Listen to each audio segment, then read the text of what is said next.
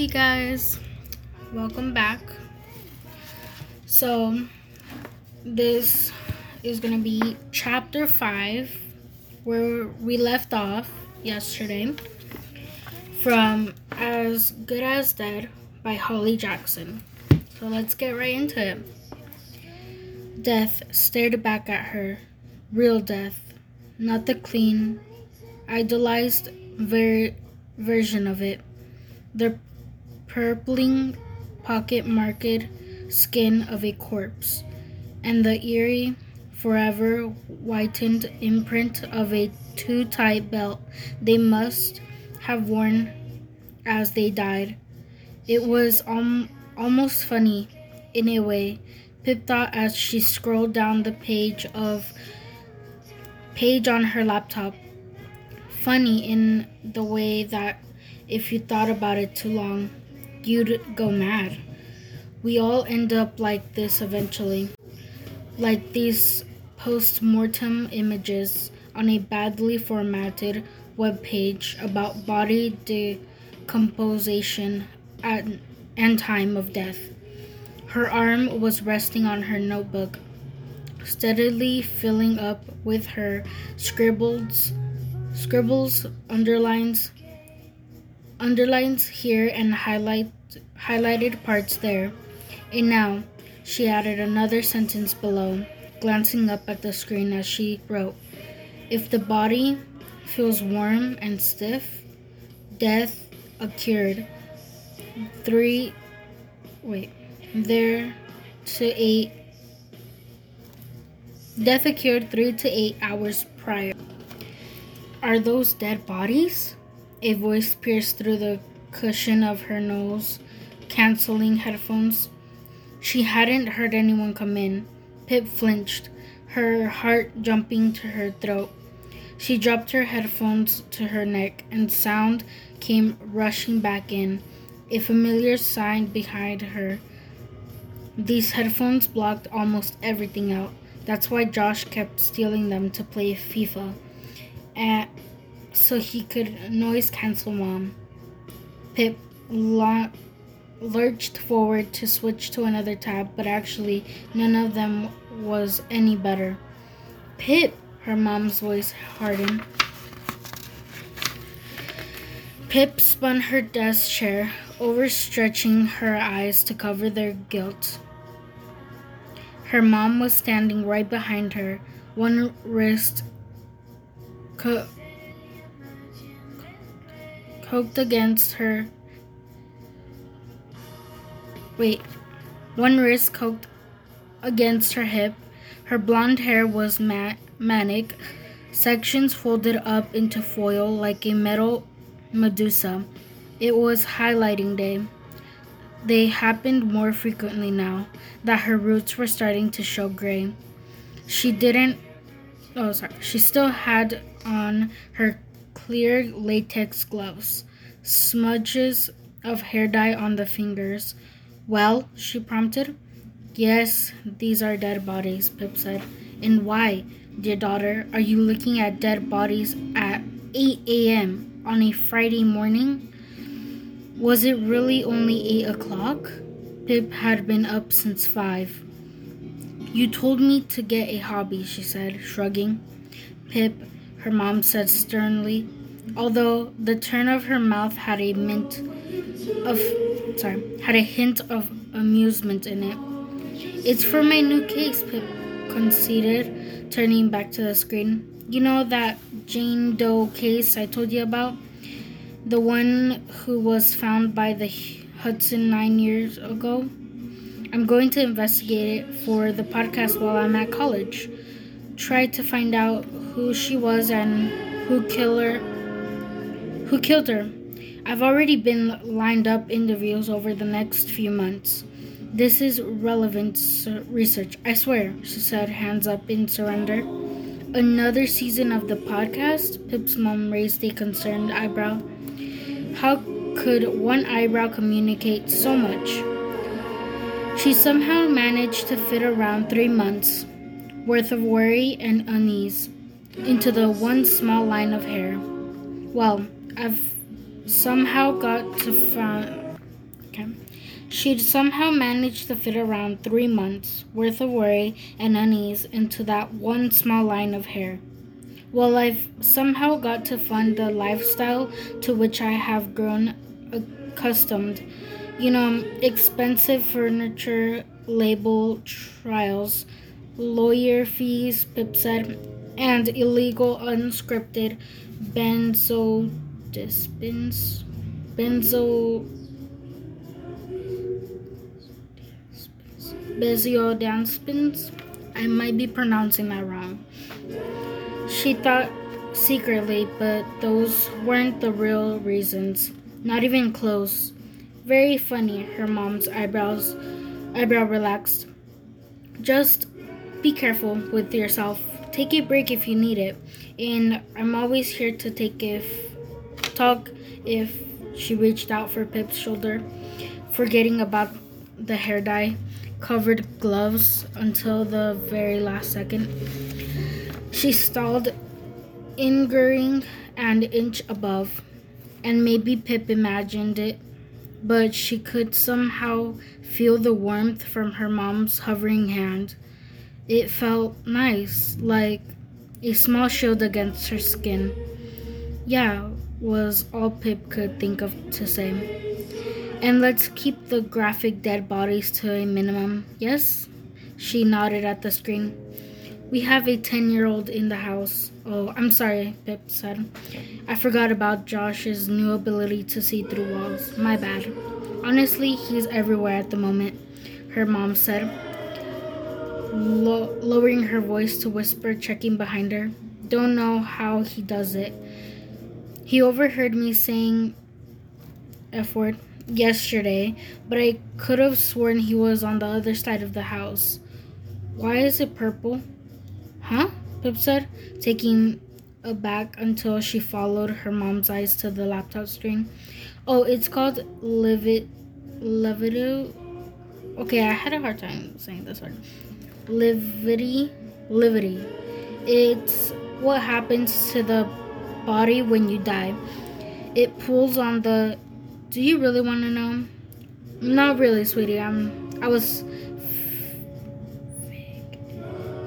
figuring interest though. Interest. Thought so.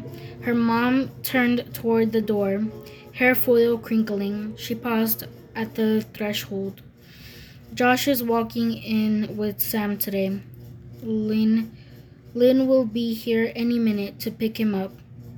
How about when he he's gone, I make a nice big breakfast for the two of us. She smiled hopefully. Pancakes or something? Pip's mouth felt dry, her tongue like an overgrown aberration sticking to the roof of her mouth. She used to love her mom's pancakes. Thick and so syrupy, they might just glue your mouth together. Right now, the thought of them made her feel a little sick, but she fixed a matching smile onto her face. That would be nice. Thanks, Mom. Perfect. Her mom's eyes crinkled, glittering as her smile stretched into them, a smile too wide. Pip's gut twisted with guilt. This was all her fault. Her family forced forced into a performance, trying twice as hard with her because she could b- barely try at all. It'll be about an hour then, Pip's mom, sorry, Pip's mom gestured to her hair. And don't expect to see your haggard mother at breakfast. Instead, there will be a newly blonded bomb bombshell. Can't wait, Pip said, trying. I hope the bombshell's coffee is slightly less weak than my haggard, haggard mother's. Her mom rolled her eyes and wandered out of the room, muttering under her breath as Pip and her dad and their strong coffee that tastes like. I heard that Josh's voice sailed through the house. Pip sniffed, running her fingers around the padded cushions of her headphones, cradling her neck. She traced her fingers up the smooth plastic of the headband to the part where the texture changed. The, fr- the rough and bumpy sticker wrapped around its width. It was an A Good Girl's Guide to Murder sticker with the logo from her podcast.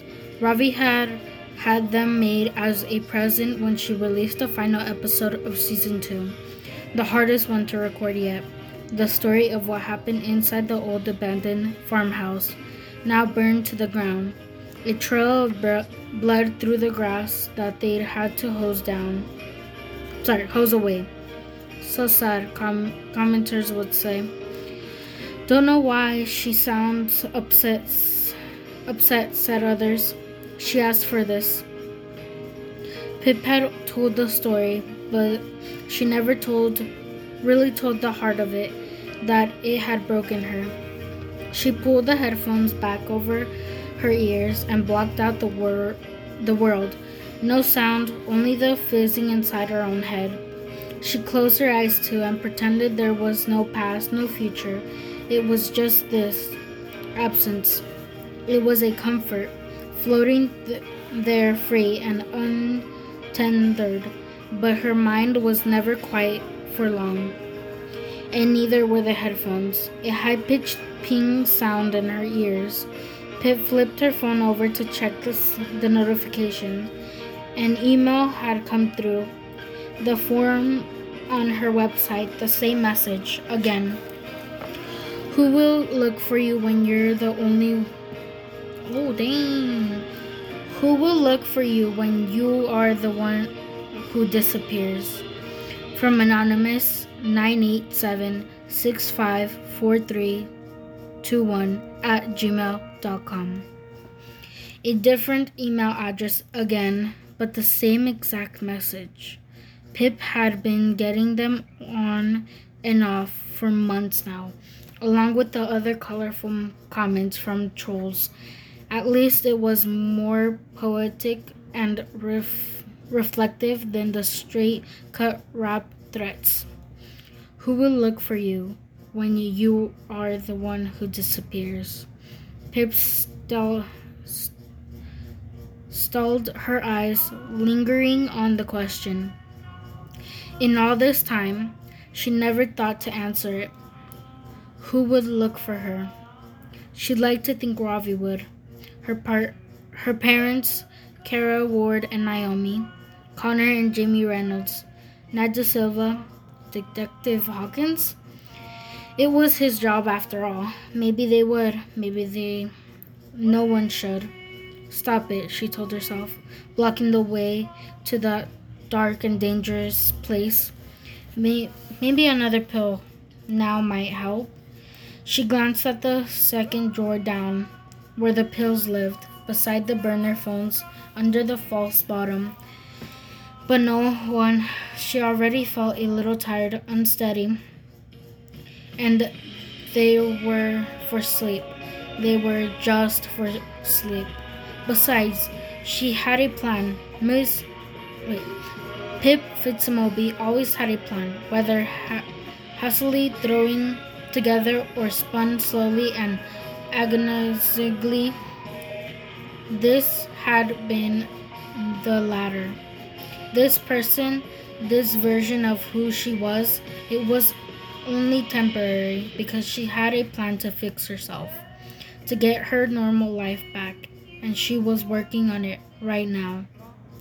The first painful task had been to look inside herself, to trace the fault lines and find the cause the why. And when she worked it out, she realized just how obvious it had been all along. It was everything she had done this last year. All of it. The two intertwined cases that had become her life, her meaning, and they had both been off somehow, wrong, twisted. They weren't clear. They weren't clear. There had been too much gray area, too much ambi- ambiguity, and all meaning had become cloud, clouded and lost.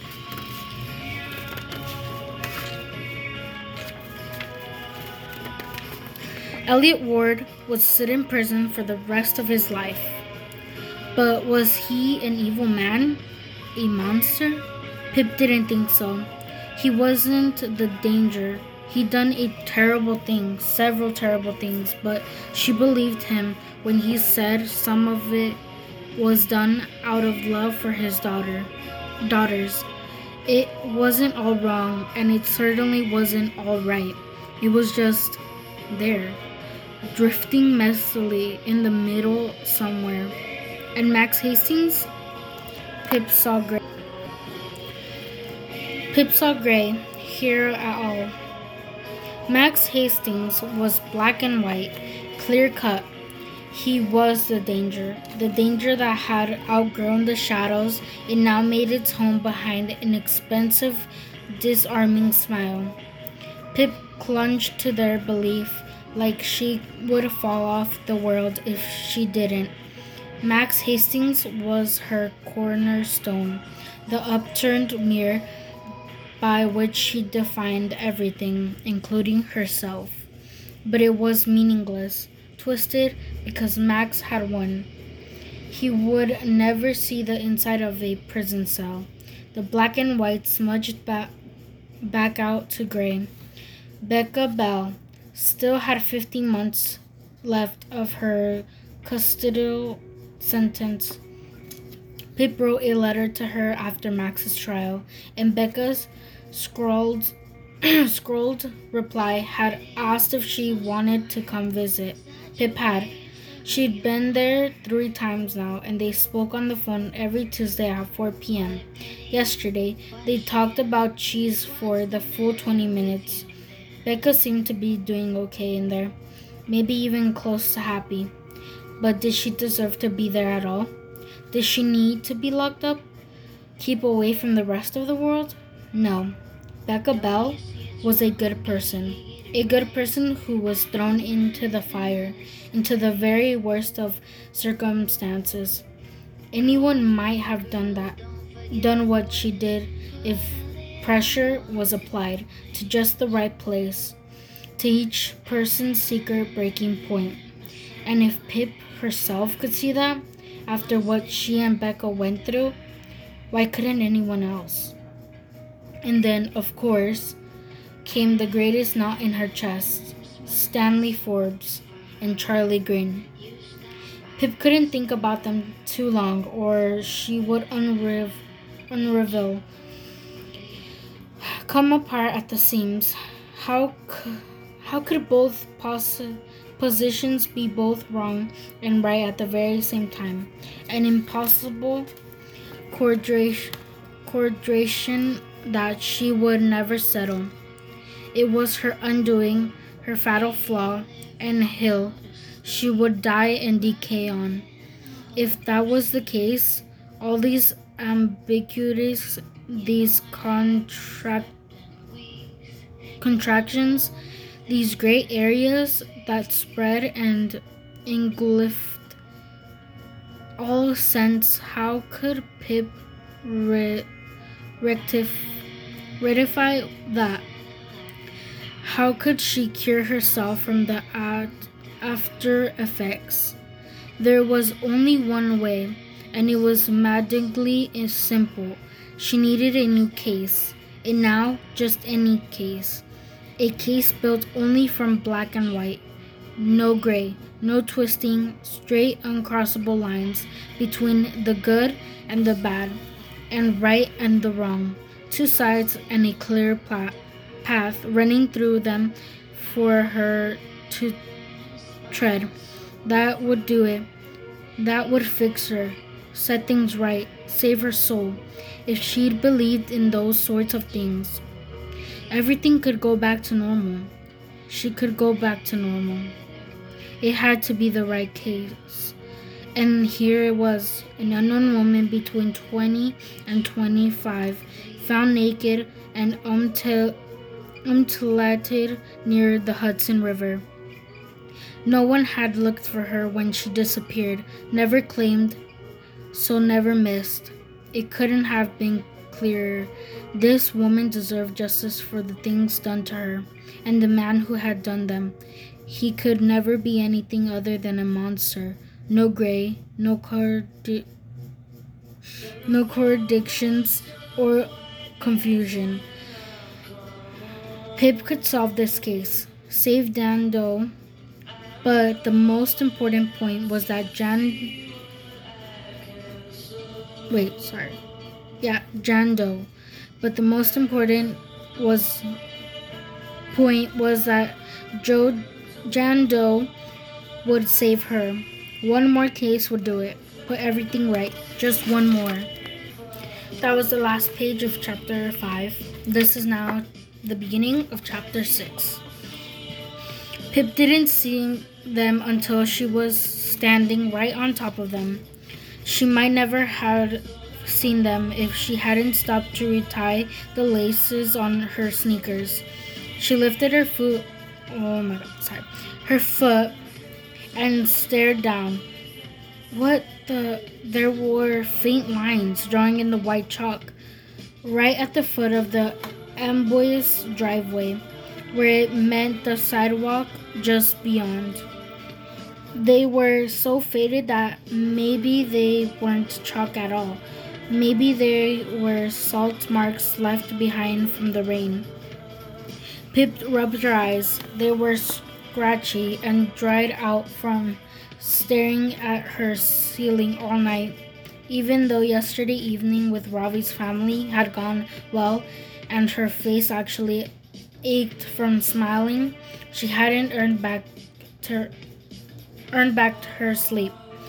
There'd been only one place to find it, in that forbidden second drawer down.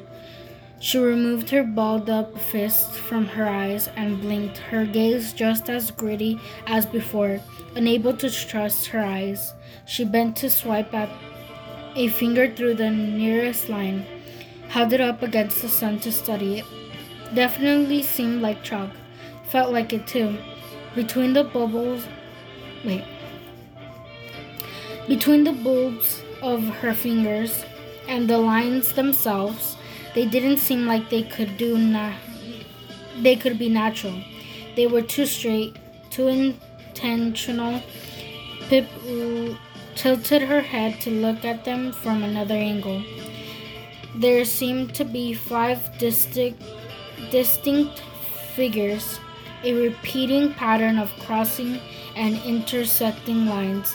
Could they could they be birds maybe? Like how children drew birds from a distance, squashing and smouting candy, candy cotton ski, skis. No, that wasn't right. Too many lines. Was it some kind of cross? Yeah, it looked like a cross, maybe where the longer stem split into two legs near the bottom. Oh wait, she stepped over over them to look from the other side. Okay were kind of cross. Yeah, it looked like a cross, maybe, where the longer stem split into two legs near the bottom. Oh wait, she stepped over over them to look for from the other side. They could also be little stick people. Those were their legs, the trunks of their bodies crossed through with their overstrained arms. The small line above was their neck, but then nothing. They were headless. So she strained up either a cross with two legs or a stick figure with no head. Neither particularly comforting. Pip didn't think Josh had chalk in the house, and he wasn't the kind of kid who enjoyed drawing anyway. Must be one of the neighbor's kids, then, one with a somewhat morbid imagination, although who was she to comment on that? Pip checked as she walked up Thatcher Road. Um, Thatcher Road. There were no chalk lines on anyone else's driveway, nor on the sidewalk or road. Nothing out of the ordinary. In fact, for a Sunday morning in Fairview, other than an incourse square of duct tape that had been stuck onto the black and white road sign. So it now instead read Thatcher Road.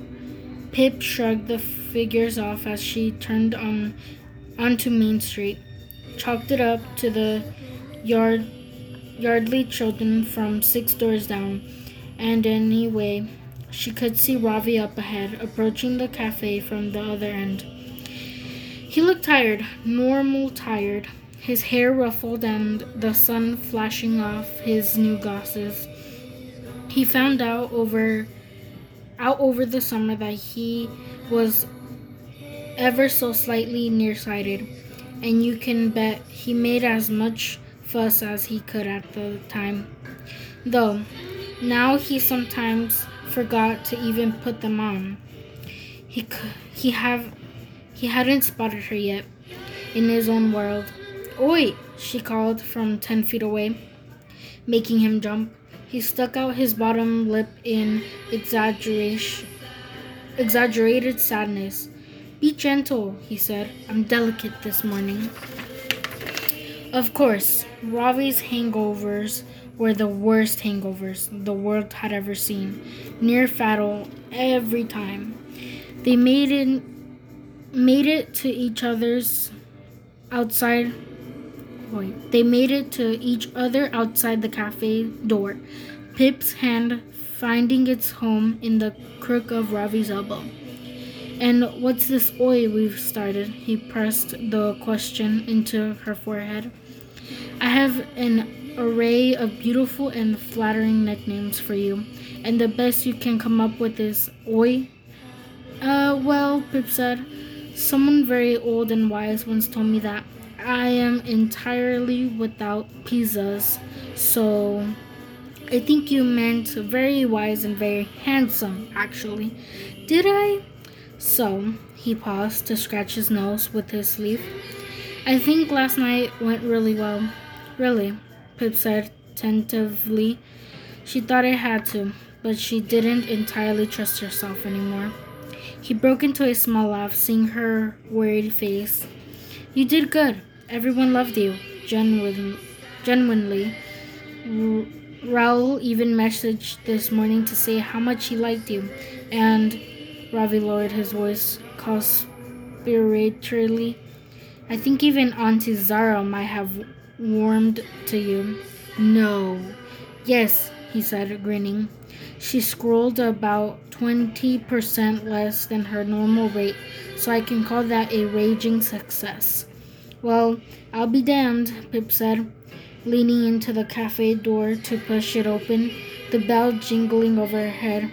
Hi, Jackie, she called as usual to the woman who owned the cafe, who was currently restocking the sandwich shelves. Oh, hello, dear, Jackie said, with a quick glance back, almost losing a br- brie and bacon roll to the floor. Hi, Ravi. Morning, he said, a thickness to his voice until he cleared his throat. Jackie freed herself from the package sandwiches and turned to face them. I think she's out back in a fight with the temperamental temperamental sandwich toaster. Hold on. She backed up behind the counter and called Kara. Pip spotted the top knot first, bopping atop Kara's head as she walked out from the employee's entrance to the kitchen, whipping her hands on her green apron. Sorry, wiping. I don't know, I just said whipping. wiping her hands on her green apron. Nah, it's still on the fritz she said to Jackie, eyes focused on the crusting stain on her apron. Best we can offer are marginally warm marginally warm panings for the time. She finally glanced up, by springing to Pip's, a smile following her close behind. Miss Sweet F.A., long time no see. You saw me yesterday, Pip replied, catching on too late to Kara's waggling eyebrows. Well, she should have waggled first, then spoken. They established these rules long ago. Jackie smiled as though she could read the hesitant conversation happening between their eyes. Well, girls, if it's been a whole day, you probably have a long overdue catch up. Don't wait, catch up, no?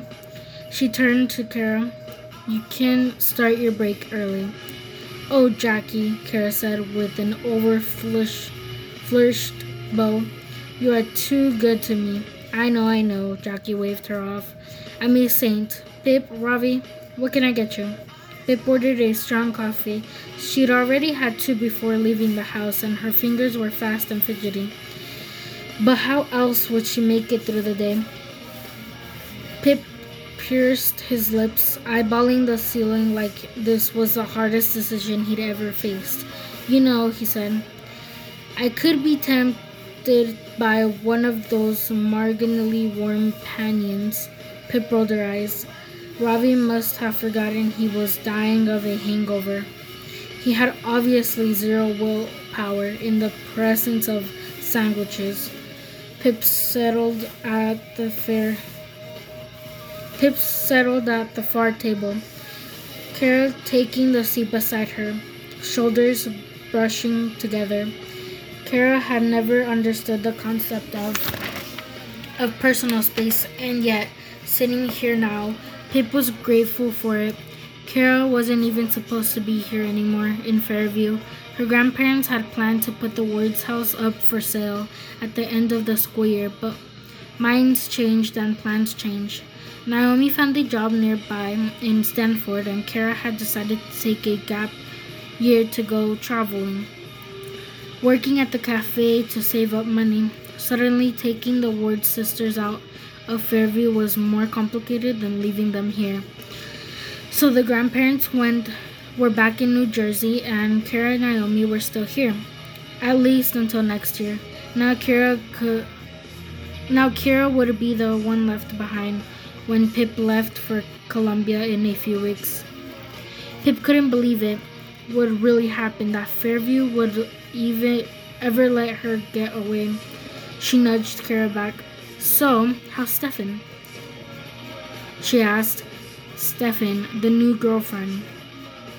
Although it had been almost two months now, so maybe Pip shouldn't think of her as new anymore.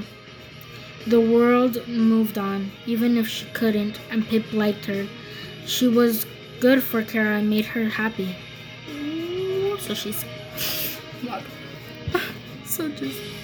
Yeah, she's good training for a trail triathlon or something because she's actually insane. Oh wait, you'd take her side now, wouldn't you, Miss Runzelot? Yep, Pip nodded. Definitely Team Steph. She'd be a great asset in a zombie apocalypse. So would I, Kara said. So would I, Kara said. Pip pulled a face at her. You would die with within the first half hour of an ap- apocalypse scenario. Let's be honest. Ravi came over then, placing a tray down, carrying the coffees and his sandwich. He'd already taken a massive bite before bringing it over, of course. Also, Kara lowered her voice. Big drama here this morning. What? Ravi asked between bites. We suddenly had a bit of a rush, so there was a line. And I was at the register taking orders, and then her voice was a whisper now. Max Hastings came in. Pip's shoulders arched and her jaw tensed. Why was he everywhere? Why couldn't she never get away from him? I know, Kara said, reading Pip's face, and obviously I wasn't going to serve him, so I told Jackie I'd clean the milk frother while she dealt with the customers. She took Max's order and then someone else came in. She paused for dramatic effect. Jason Bell. Oh, really? Ravi said. Yeah, he was standing in the line behind Max, and even though I was trying to hide from them, I could see him kind of eyeballing the back of Max's head. Understandably. Pip said Jason Bell had just as much reason to hate Max Hastings as she did. Whatever the outcome of the trial, Max had drug, drugged and raped his youngest daughter, Becca, and as hor- horrific and unspeakable as that was, it was even worse than that. Max, Max's act, actions were the catalyst for Andy's Bell's death. You might even say a direct cause. Everything came back to Max Hastings when you really thought about it. Becca, traumatized, letting Andy die in front of her and covered it up. Sal Singh died, believed to be Andy's killer. That poor woman, in Elliot's words, attic. Pip's protect, sorry, Pip's project, her dog Barney, bur- buried in the backyard. Howie Bowers in prison, sharing whispers about Child Bur- Brunswick. Charlie Green arriving in town. Layla Mead, Jamie Reynolds missing. Stanley Forbes dead and blood on Pip's hands. She could trace it all back to Max's Hastings, the orig- origin her cornerstone, and maybe Jason Bell's too. I mean, yeah, Kara said, but I wasn't expecting the next part.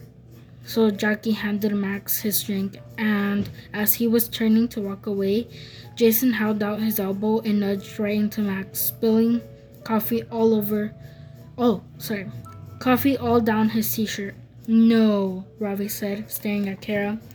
I know. Her whispers strained into an excitable hiss, and then Max was like, Watch where you're going, and shoved him back. And Jason grabbed Max's collar and said, You stay out of my way, or something like that.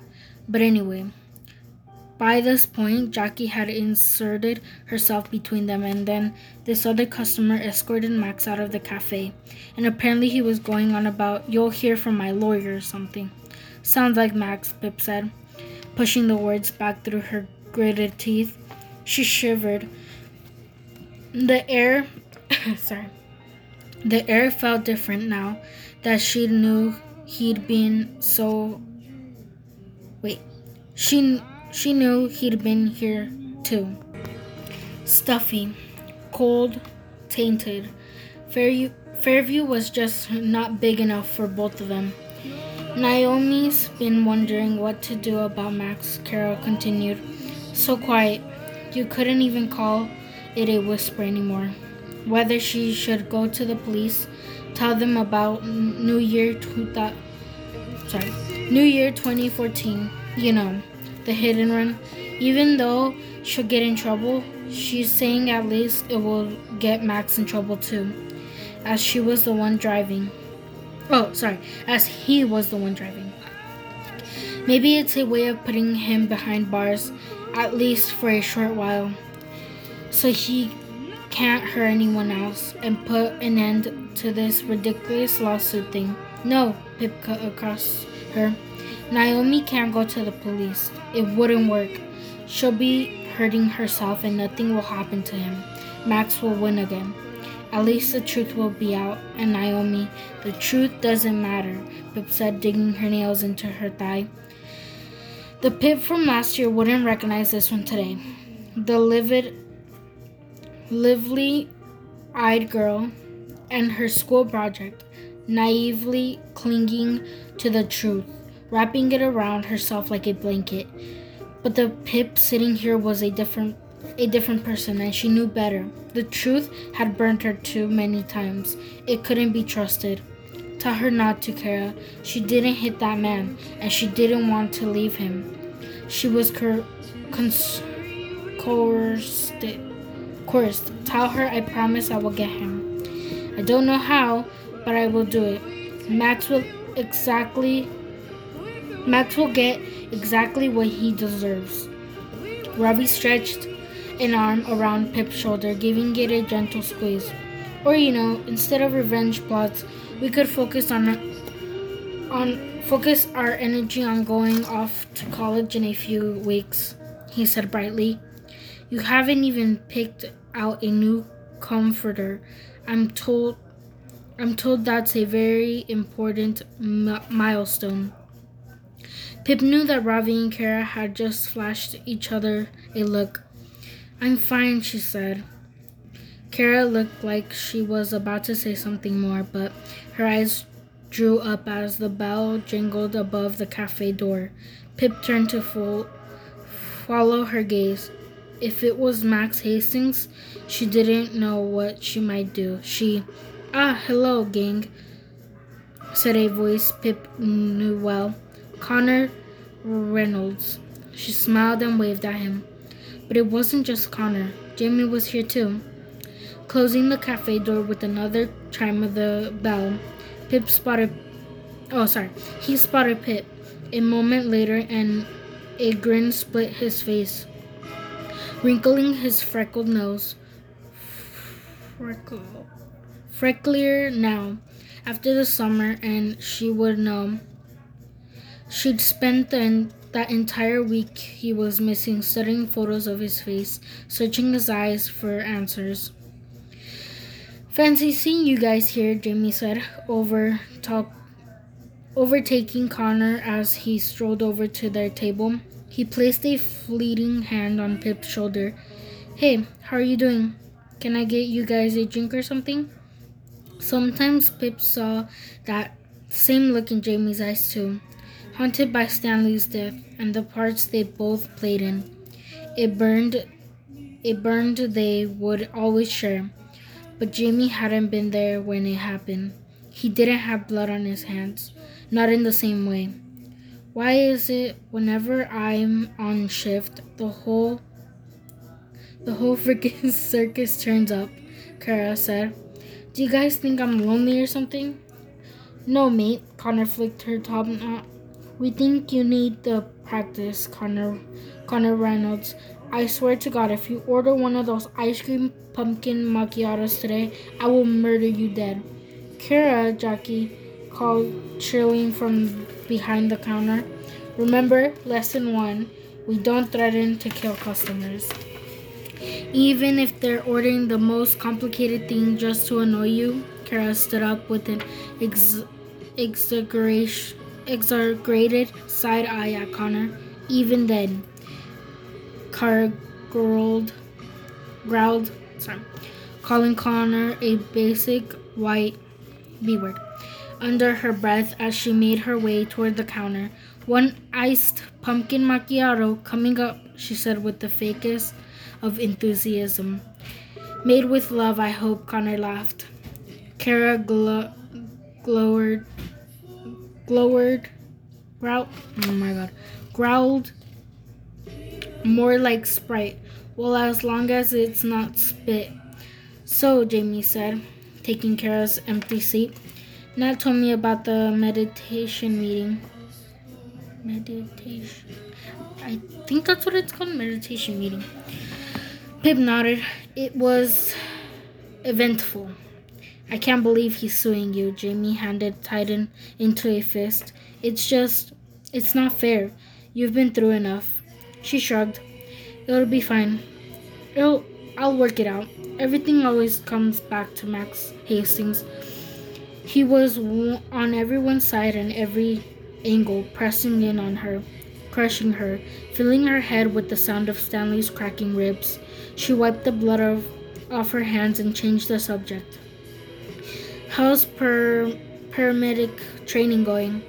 Yeah, it's going well, he nodded, broken, broke into a smile. I'm actually really enjoying it. Who would have thought I would ever enjoy hard work? I think Pip's discussion work ethic might be contagious, Ravi said. You should stay back for your own safety. The bell clanged again, and from the sudden wave, Jamie's eyes glowed. Pip knew exactly who just walked in. Nat Silva stood in the doorway, her silver hair tied up in a small, stubby ponytail, though most of the hair had made a break from the scrunchie, fanning around her long neck. Nat's face lit, lit up as she s- surveyed the room, rolling up the sleeves of her plaid, plaid shirt. Pip! Nat made a billing, bill line straight.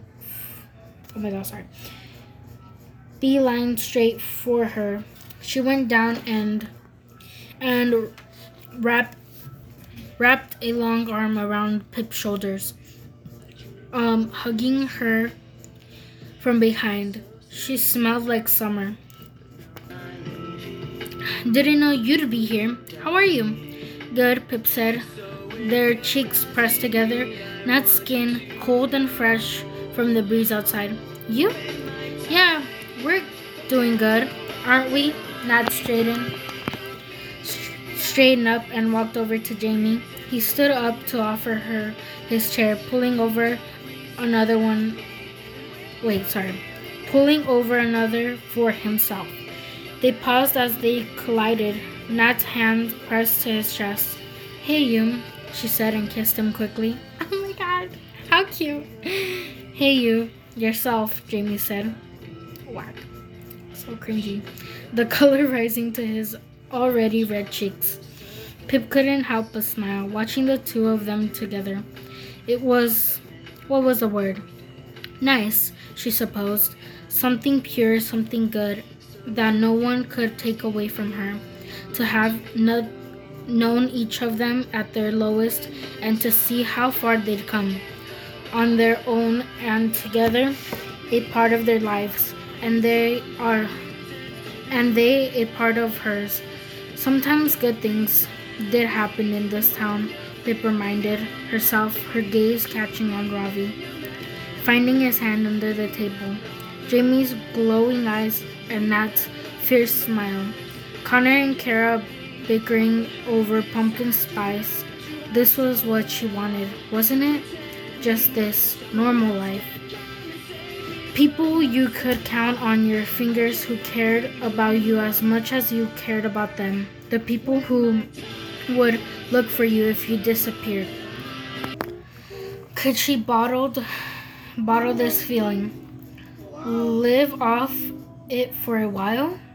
Fill herself with something good and ignore the slick of blood on her hands, not thinking about the gun and the sound of the cup hitting the table or those dead eyes waiting for her in the darkness of a blink.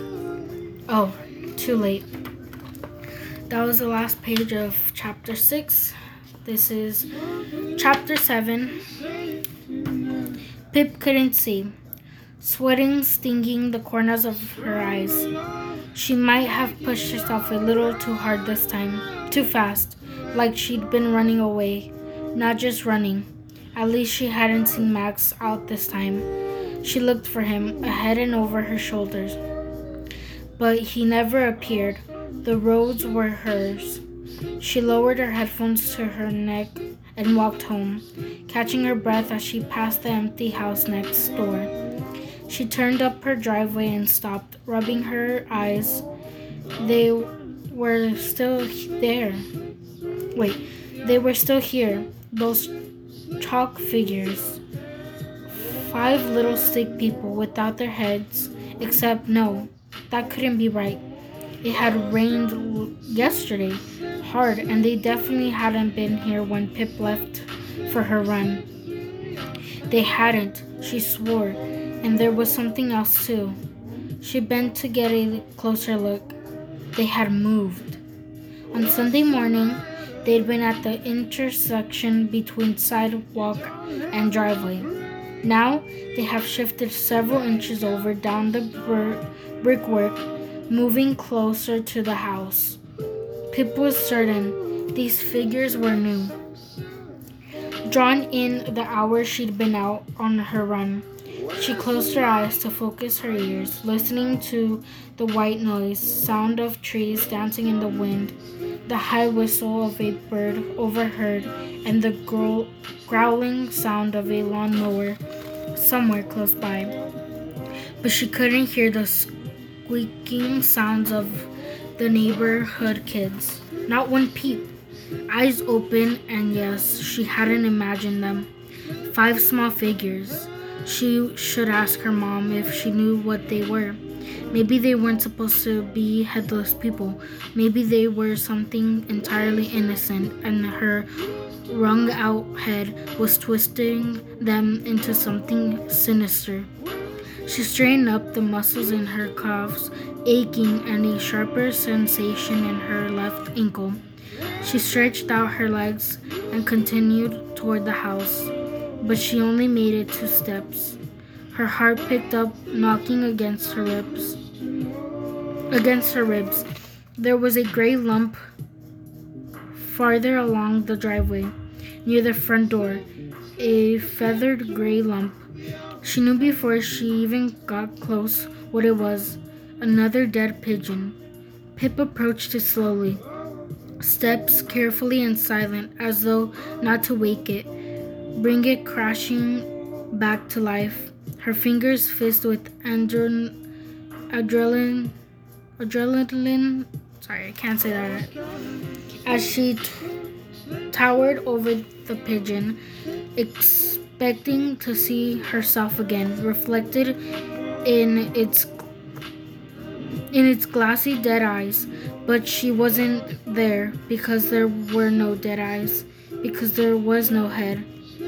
A clean tuft stump where it should be, hearted, hardly any blood. Pip stared at it, then up at the house and back to the headless pigeon. She took herself back to last Monday morning, peeled away the week, sorting through her memories. There she was, rushing out the door in her small suit, stopping as she caught sight of the dead bird, fixing on its eyes, thinking of Stanley. It had been here, right here. Two dead pigeons in exactly the same spot, the same place. And those strange, shifting chalk figures with arms and legs and no heads. This couldn't be a coincidence, could it? Pip didn't believe in those as the at the best of times.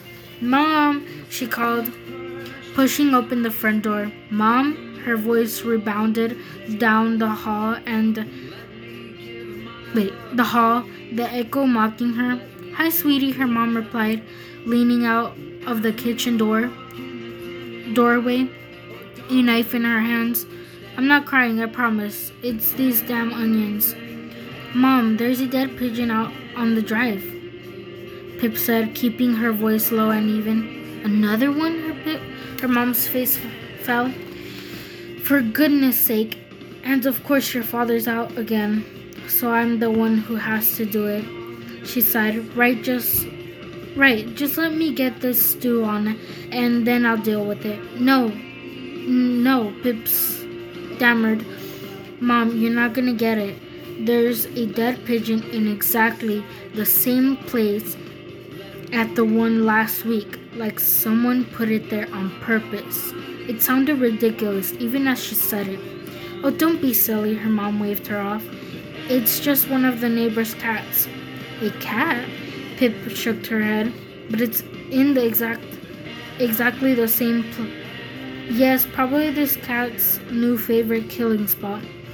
The Williams have a big tabby cat. I see it in our yard sometimes. Poops in my herb garden. She mim- mimicked stabbing it with her knife.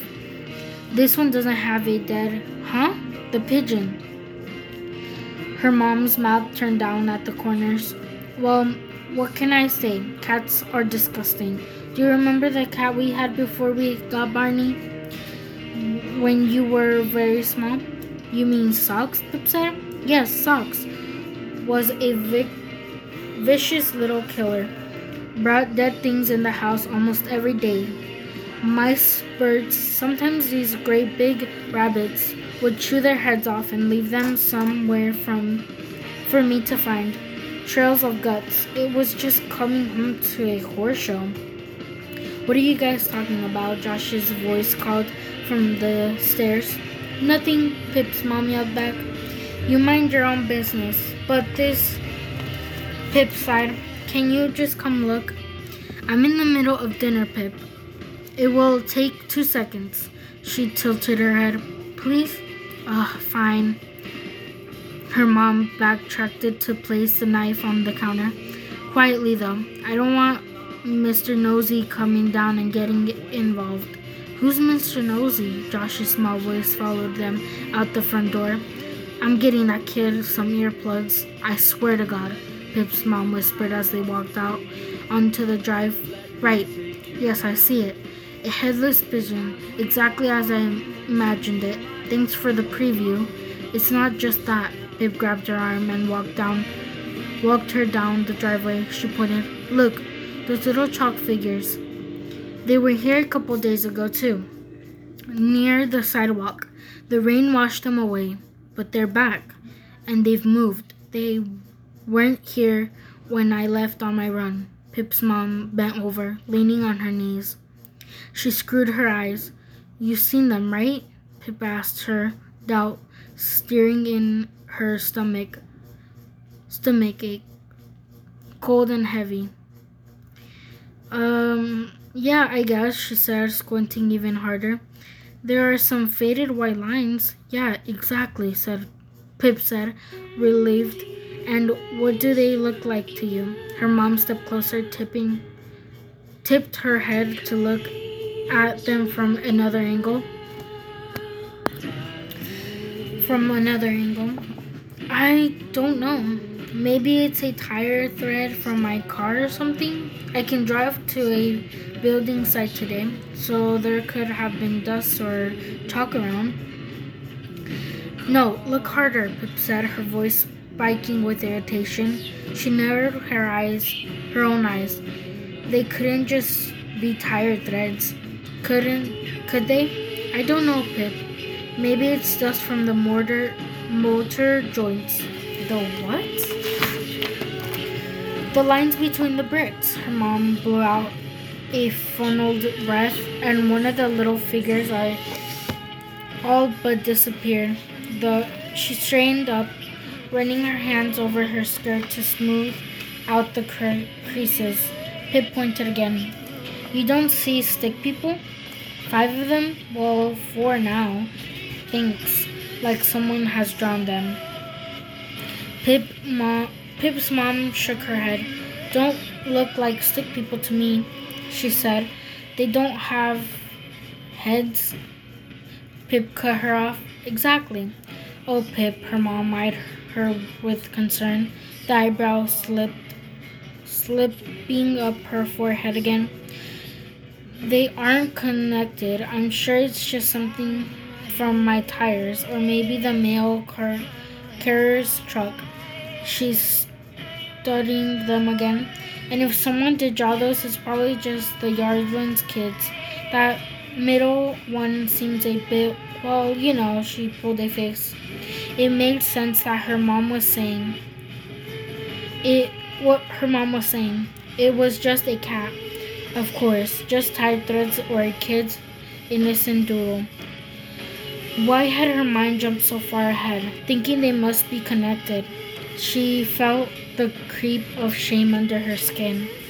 That she even considered the idea someone had left them both there, both here.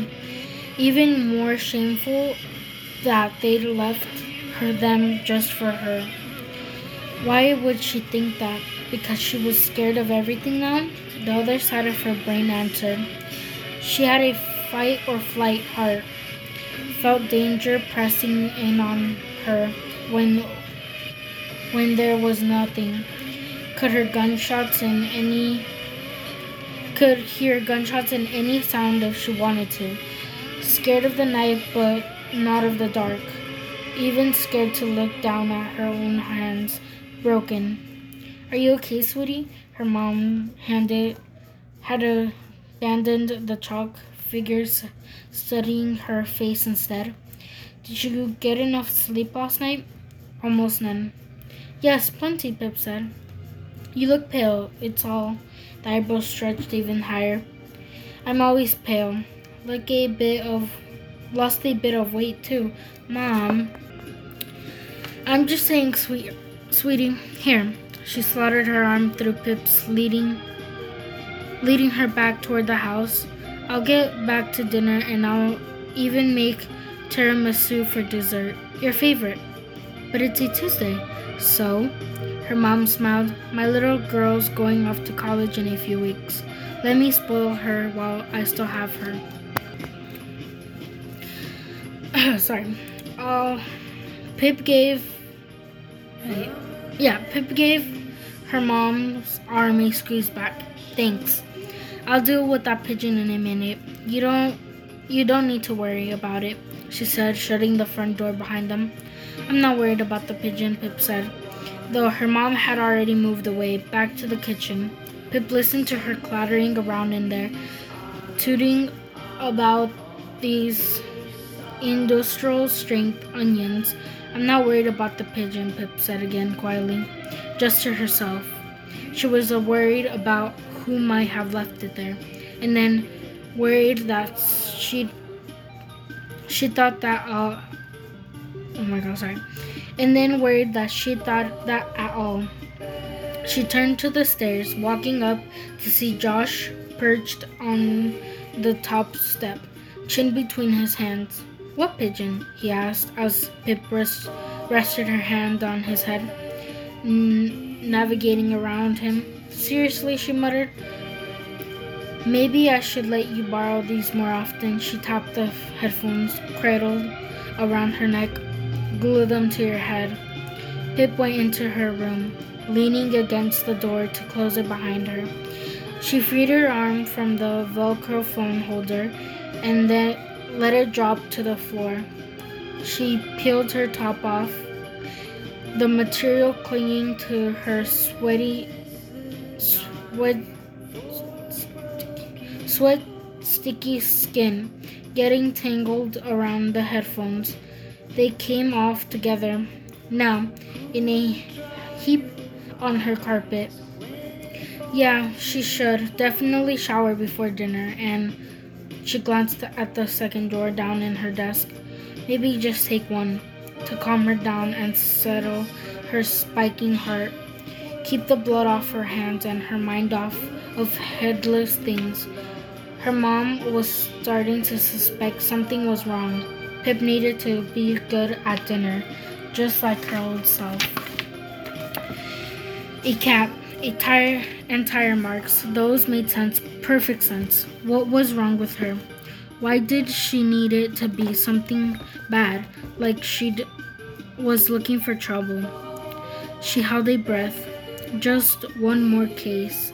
Save Save Jando and save yourself. That's all I would it would take, and she couldn't be like this anymore. Misplaced inside her own head. She had a plan, just stick to the plan. Pip quickly checked her phone and a text from Ravi. Would it be weird to have chicken nuggets on top of pizza? And an email from Roger Turner. Hi Pip, should we have a chat sometime this week. Now you've had a chance to think about the offer from the meditation. But wishes. Best wishes, Roger Turner. Pip ex- exhaled.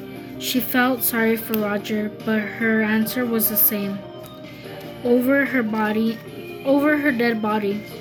What was the most professional way of saying that? She was about to open the email when a notif- sorry, when a new notification slotted in beneath another message had come through the form on her website to agggtmpodcast at gmail.com. The preview read, Who will look for you? And Pip knew exactly what the full text would say yet again. She opened the message from an Anon to delete it.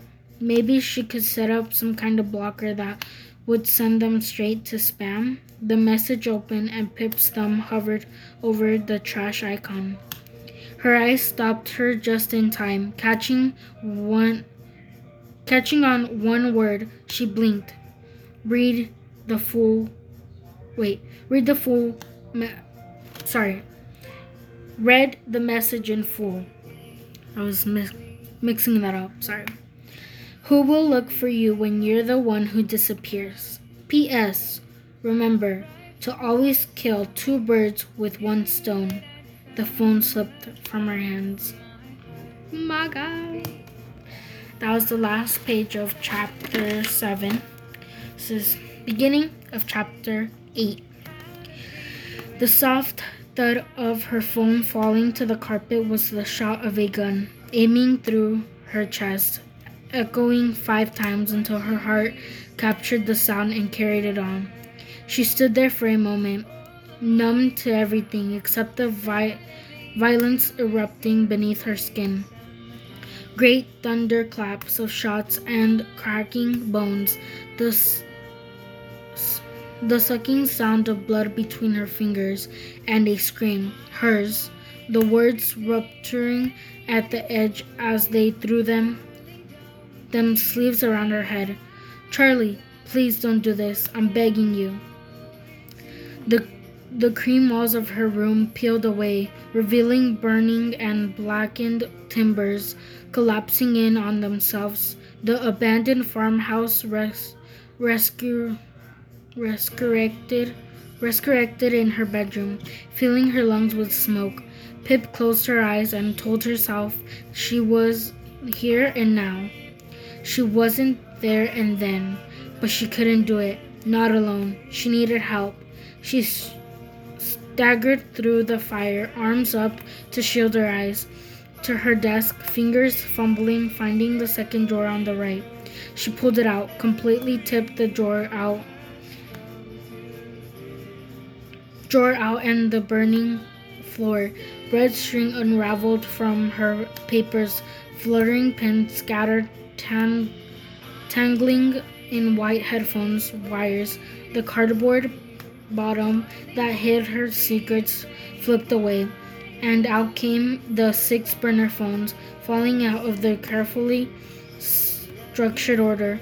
Last out was the small clear bag.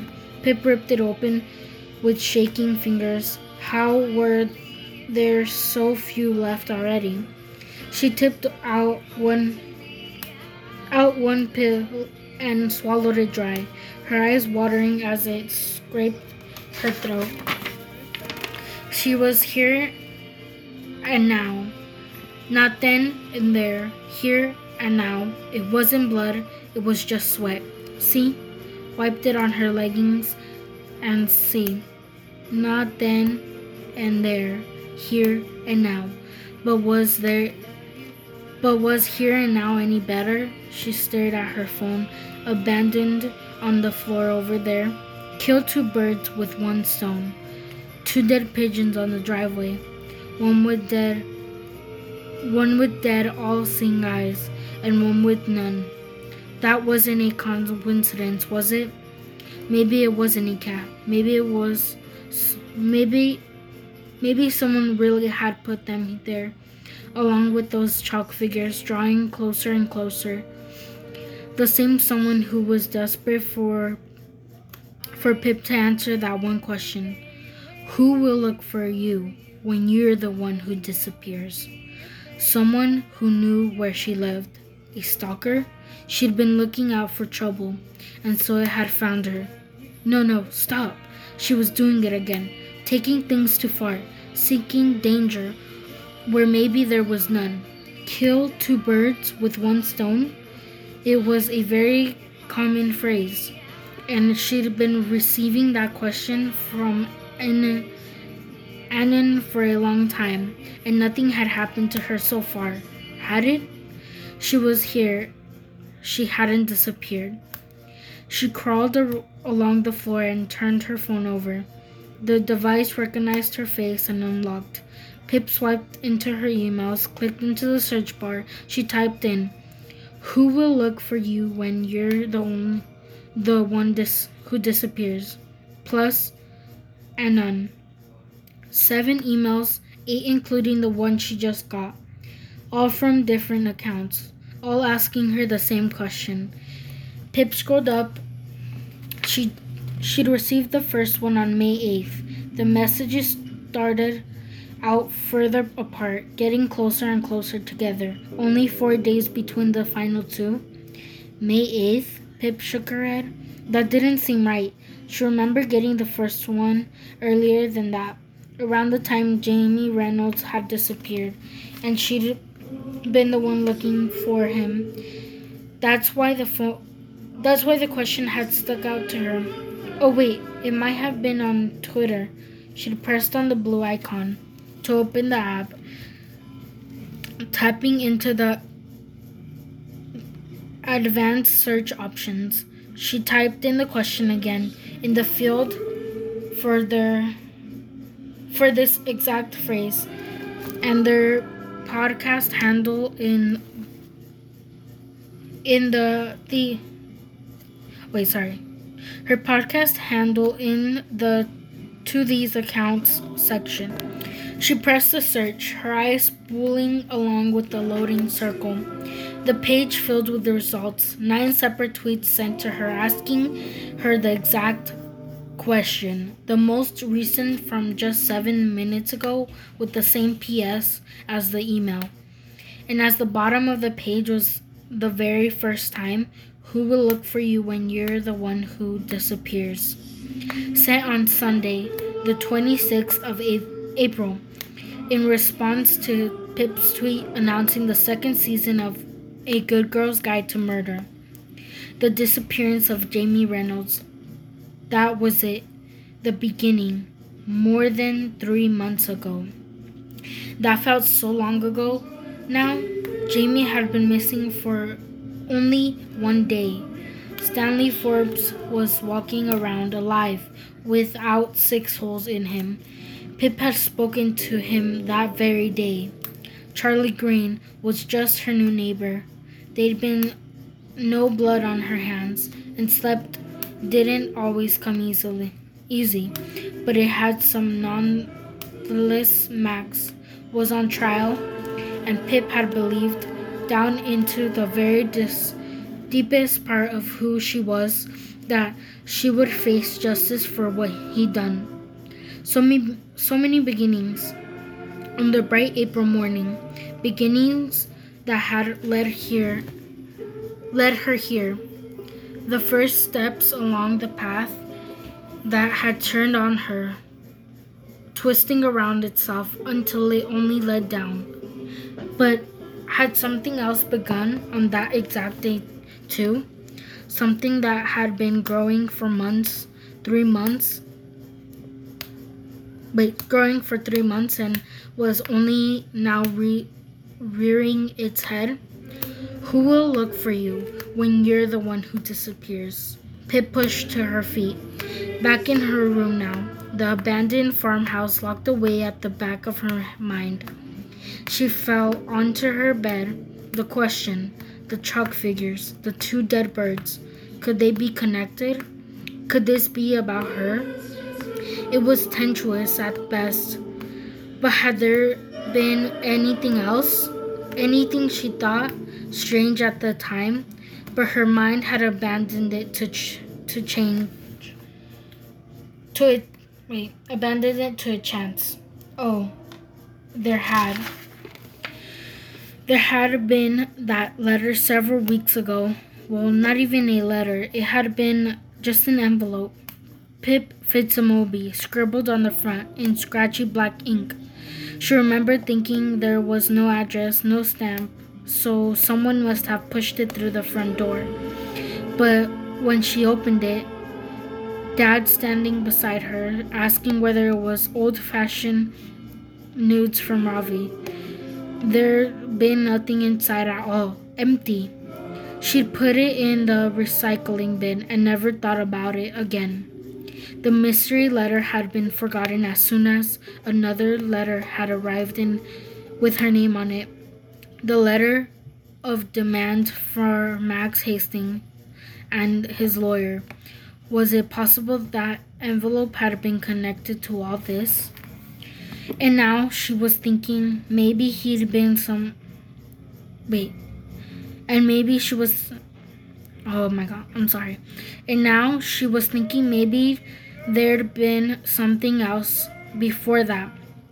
The day of Stanley's Forbes funeral, when the ceremony was over and Pip returned to her car, she found a small bouquet of roses tucked inside the driver's side mirror. Except Every flower head had been picked off, red petals strewn, strewn over the gravel below. Red petals strewn over the gravel below, a boutique of thorns and stems. At the time, Pip thought it must have been one of the protesters at the funeral who had disbanded until the police were called, but maybe it wasn't any of the protesters, not Ant's dad or Mary St or Leslie from the stop and shop. Maybe it had been a gift from the same person who wanted to know who would look for her when she disappeared. If it was, if these incidents were connected, then this had been going on for weeks, months, even, and she hadn't realized. But maybe, but maybe there was a reason for that. Maybe she was reading too much into everything now. All because of the second dead bird.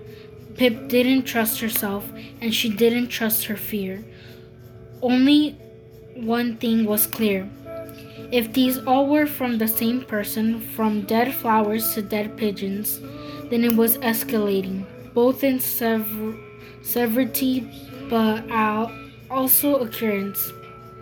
Pip needed to track it somehow, collect all the data points, and see if there were any connections, if she really did have a stalker, or if she was finally losing it a spreadsheet, she thought, imagining the smirk on Ravi's face.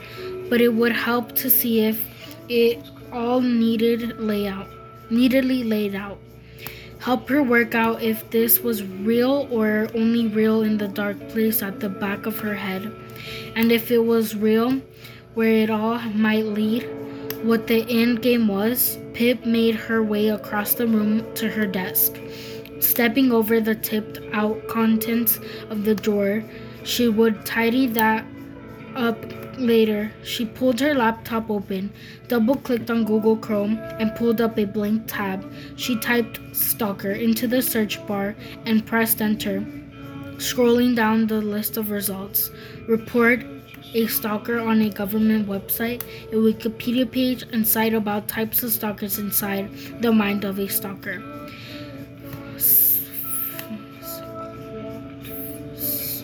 physically, physiology sites and crime statistics. Pip clicked on the first result and started to read through it. All turning to the fresh page in her notebook, she wrote, Who will look for you when you're the one who disappears? underlined in three times. She couldn't help but feel the quiet rage embedded in that sinister question. She did think about disappearing sometimes, running away and leaving Pip behind, or disappearing inside her own head. In those rare moments when her mind was quiet and ab- absence, she could just float in free. But what did disappear mean, really? When it, ca- when it came down to it, define, disappear. Sometimes people came back from being disappeared. Jamie Reynolds was one example. And Isla Jordan, the young woman Elliot Ward had kept for five years thinking she was someone else. They had undisappeared, but then Pip's mind, b- mind went back to the beginning. Back to Andy Bell, to Sal Singh, to the victims of Scott, the monster of Road Trust, Brunswick, to Jane Doe, to every true crime podcast and documentary she'd ever lost herself in, and in most cases, disappear meant dead. Pip dinner coming. File name potential stalker incidents dot xlsx date day since last incident type incident sever- severity scale 1 through 10. Okay. I'm going to read these since I can't show a picture of it. So, date 4 oh. date 26 2020. Day since last incident NA type online incident tweet who will look for you when you're the one who disappears. 5 8 2020 12 wait sorry date then day since last incident 12 type online incident email and tweet same question date 5 17 2020 day since last incident 9. Online. Dead flowers left on car. Oh, sorry. Offline. Dead flowers left on car. Date 5 31 2020. Four days since last incident. 14. Type online. Incident, email, same question. Oh, also, for the first, the first severity scale, the first one, one, second, two. That makes perfect sense. Three, four, and the one I just read, one. Um, date 6 11 2020. Uh, day since last incident 11. Online. Tweet same question. Uh, severity scale 1 through 10 1. Date 6 21 2020. Day since last incident 10. Type online. Incident tweet same question. Severity scale 1 through 10 1. 6 30 2020 date that was days since last incident. 10 online tweet same question. Wait i think i said that wrong. No yeah it's days since last incident was 9 type offline. Incident empty envelope posted through the door. Address to me. Severity scale 1 through 10 10 1 through 10 4 7 date 7 8 2020 day since last incident 8 type online. Incident email same question. Scale 1 7 15 2020 day since last incident 7 online email and twitter same question. Scale 2 7 2020 20 sorry 7 22 2020 day since last incident 7 type online email and tweet same question 2 7 27 20 22 uh, day 5 type online. Dead pigeon left on driveway with head. Scale 7 sorry if i'm to like try i don't know if like it's too long but imagine it's like the whole chart on like in your mind because it's like the chart that I'm reading off.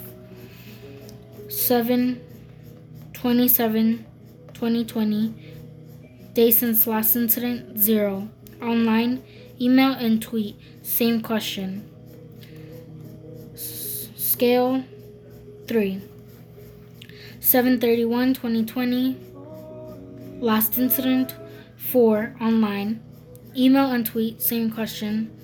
Scale 2 802 sorry wait 8 to 2020 2 offline 5 chalk figures drawn at foot of driveway headless figures scale 5 8 4 2020 last incident 2 offline 5 chalk figures farther up the driveway closer to house scale 6 8 4 2020 0 offline wait days since last incident 0 type off offline incident dead pigeon left on driveway without head. Scale 8 8 4 2020 days since last incident 0 type online. Email and tweet same question with added ps remember to always kill kill two birds with one stone. Scale 5. And she also makes this other chart. Um, it's days since last incident and severity scale 1 through 10. It has numbers 0, 2, 4, 6, 8, 10, 12, 14, 16 going down. And then on the other side of the, this is the left, or my left, I think, and your right. And this is opposite side. One is, no, wait. At the top is 10, 9, 8, 7, 6, 5, 4, 3, 2, and 1. And it's just like lines going up on the scale. And the, the bottom is May, June, July, and August. And that's the last page on chapter 9. So this is chapter, I mean, sub, sorry, chapter 8, and this is chapter 9. There was something stuck to her shoe, clacking against the sidewalk with every step. The gum, gummy pool unbalanced her thread. Wait, her tread. Pip slowed to a jog, when a, then a walk, right down to a stop, wiping her forehead on her sleeve.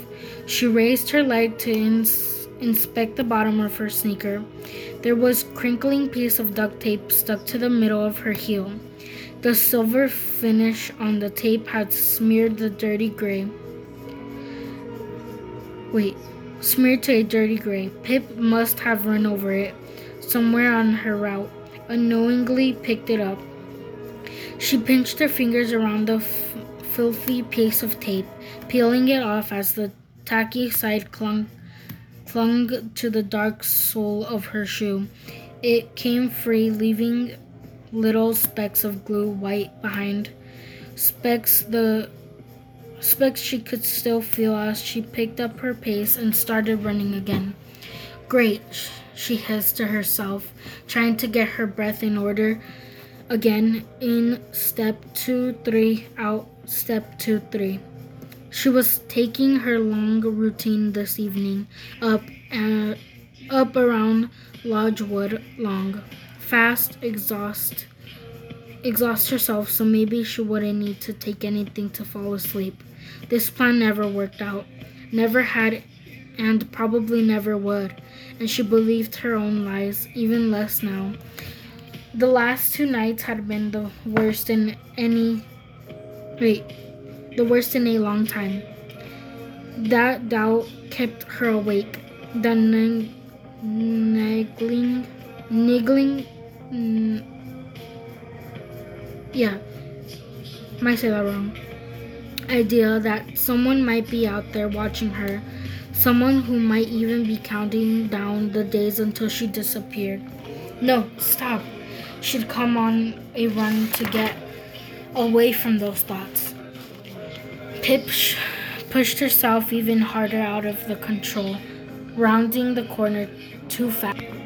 And there he was on the other side of the road, blue water bottle gripped in one hand, Max Hastings. And just as she saw him, he saw her. Their eyes met, only with the width, width of one road between them as they approached each other. Max slowed his pace, pushing his blonde hair back from his face.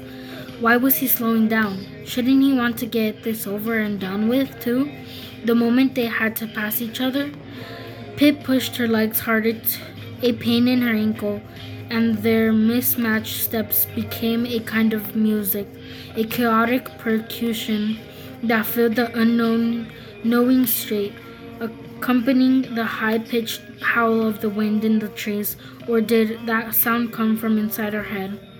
There was a tightening in her chest as her heart outgrew in its cage, unrolling under her skin, filling her with anger red until it was all behind her eyes.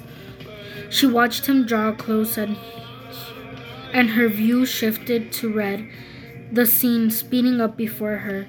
Something takes over, pulls Pip by the hand across the road, guiding her feet.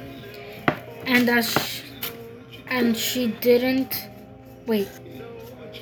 And as she isn't scared anymore, she is only rage, only red. And this is right. This is a, this is supposed to be. She knows it. She crossed the road in six strides and put wait and up onto his side. He just He's just feet away when he stops, stares at her. What are you do? He begins to ask. She doesn't let him finish. Pip closed the gap between them and her elbow clashes into Max's face.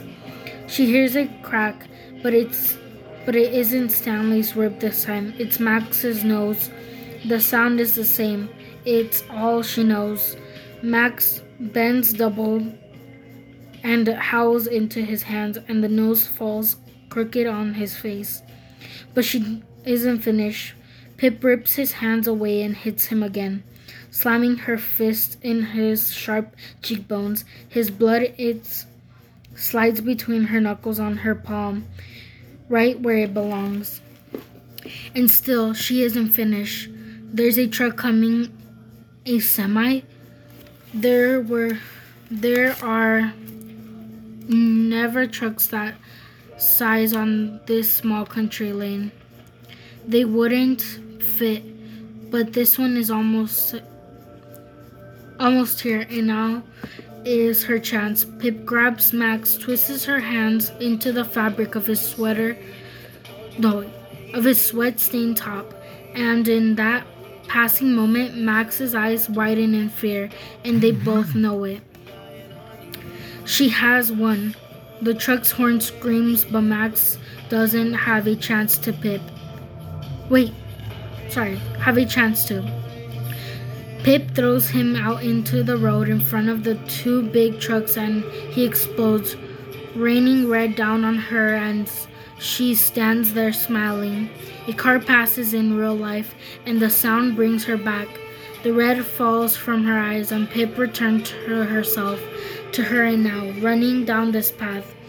Max was over over there on his side of of the road and she here on hers. Pip looked down and blinked, trying to shake loose the violence inside her own head. If she would if she should be scared of anything, it was of that. She glanced up again at Max, keeping her eyes uh, on him as he regained his speed, water bottle bumping at his side. The moment was coming, the moment they would pass each other, cross paths overlap. They were still running toward each other, and then it happened the pass. The split second of coverage, convergence, and then they were running away from each other, their backs turned at the end of the lane. Pip checked back over her shoulder.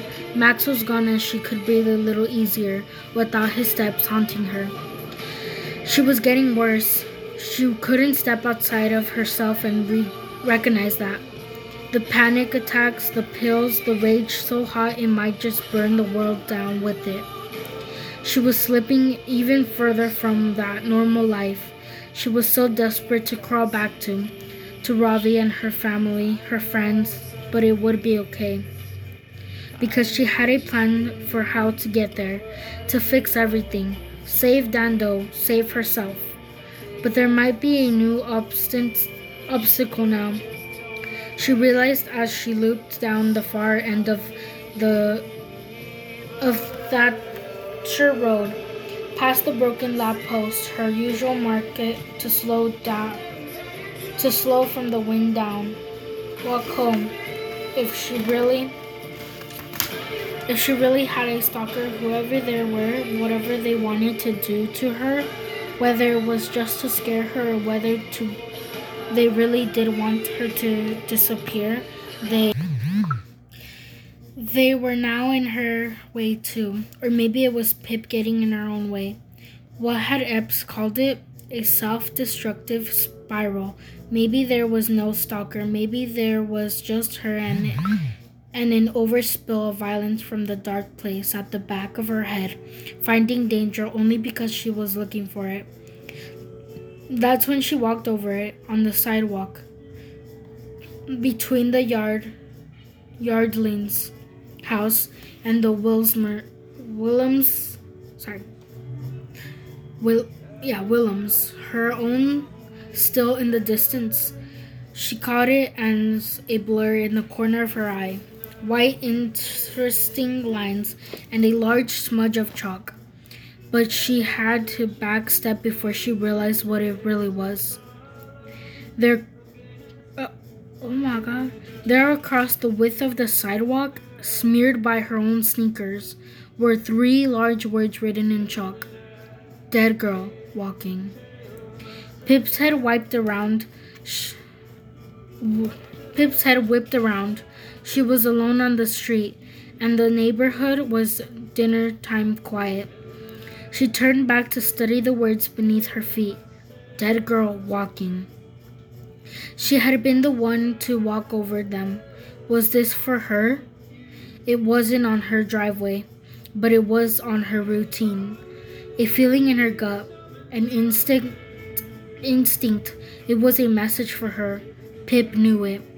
She was the dead girl walking. No, don't be ridiculous. It wasn't even on her drive.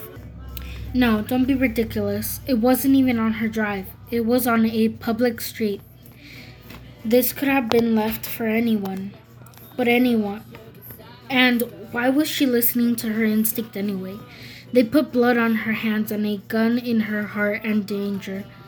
It in shadows when there was nothing there. But part of her felt she wasn't.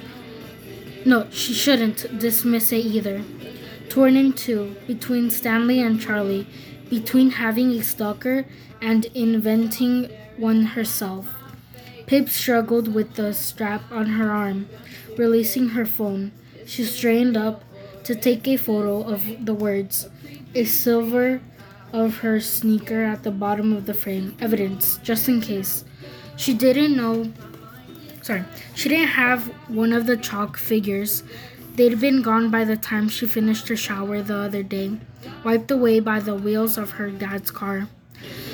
But she had a photo now, another data point for the spreadsheet, just in case. Data was clean.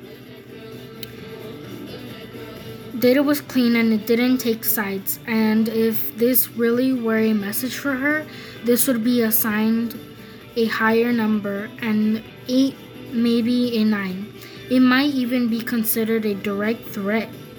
And with that, Pip felt closer to this unknown person who might or might not exist.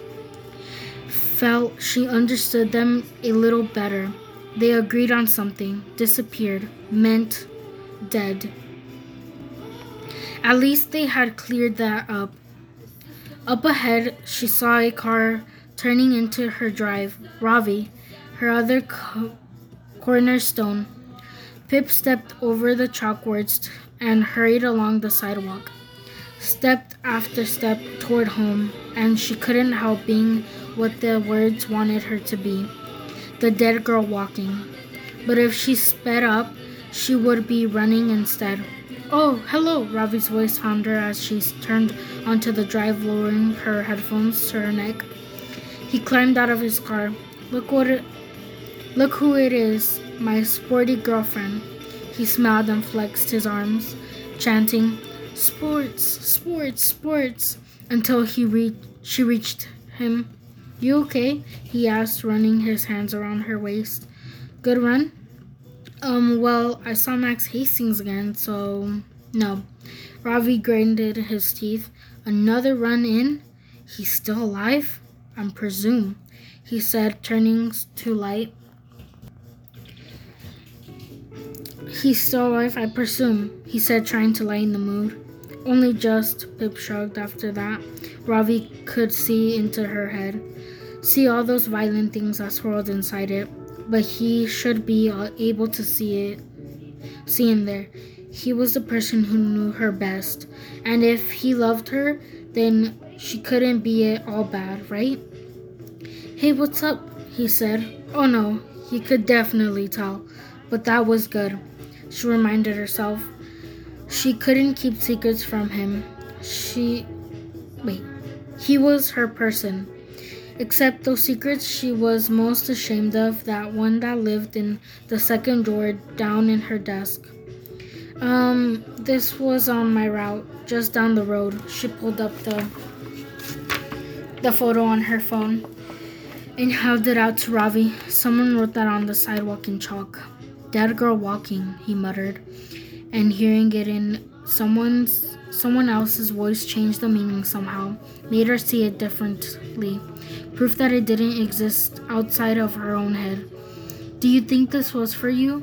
Connected to the pigeons, he asked. It was on my running route, right after the point where I normally start walking to cool down before home. She said, If someone's been watching me, they would know that. Why would someone be watching her though? It sounded more ridiculous when she said it out loud. Ravi shook his head. Okay, I really don't like this. It's fine, sorry, I probably it's probably nothing to do with me, Pip said. Just being stupid. No, you're not, he said, voice hardening. Okay, fine. We don't know for sure if you have a stalker or not, but this tip this tips it wait, but this tips it for me. I mean it now, and I know what you're going to say, but I think you should go to the police. What and that they'll do what, Ravi? Nothing as usual. She could feel the anger spiking again. No, not with him. Control herself. She breathed and swallowed it down, especially when I don't even know myself. If this is the same person emailing you, the same one who left the chalk on the pigeon and the pigeons, then this person is threatening you, he said, widen, widening his eyes in the way that told her. Wait. Sorry, I lost my place again. Okay, he said, widen eyed in the way that told her he was serious. They might be dangerous, he paused. It might be Max. Another pause, or Charlie Green. I agree. Mm hmm. I agree. it wasn't Charlie, could never be Charlie, but Pip had not mm, had thought of Max, his face flashing into her mind when she'd first read the words. Who else would her would know her running so well? And if Max hated her as much as she hated him, well then I know, she said. But maybe they aren't connected and if they are, it might just be something messing with someone messing with me. Her instinct told her that wasn't true, even as she said it. She just wanted to take the wor- worry out of his eyes, bring back the smile, and she didn't want to go back to the police station, anything but that. I guess it all depends, Ravi said, on on whether they've just found those dead birds or whether they kill them. There's a world of difference there. I know, she exhaled, hoping he would keep his voice down in case Josh could somehow hear. A new feeling in her gut now that Ravi and instinct were take, taking the same side against her. She didn't want to be want this to be real. She preferred the other option. That she was seeing a pattern where there was none her brain too fine, turned to danger because that would soon be fixed along with everything else. Save Jane Doe, save yourself. We shouldn't take the chance, Ravi ran the, his thumb across her collarbone. You leave for college in a couple of weeks, so I think everything will be okay, and this prob- will probably die down.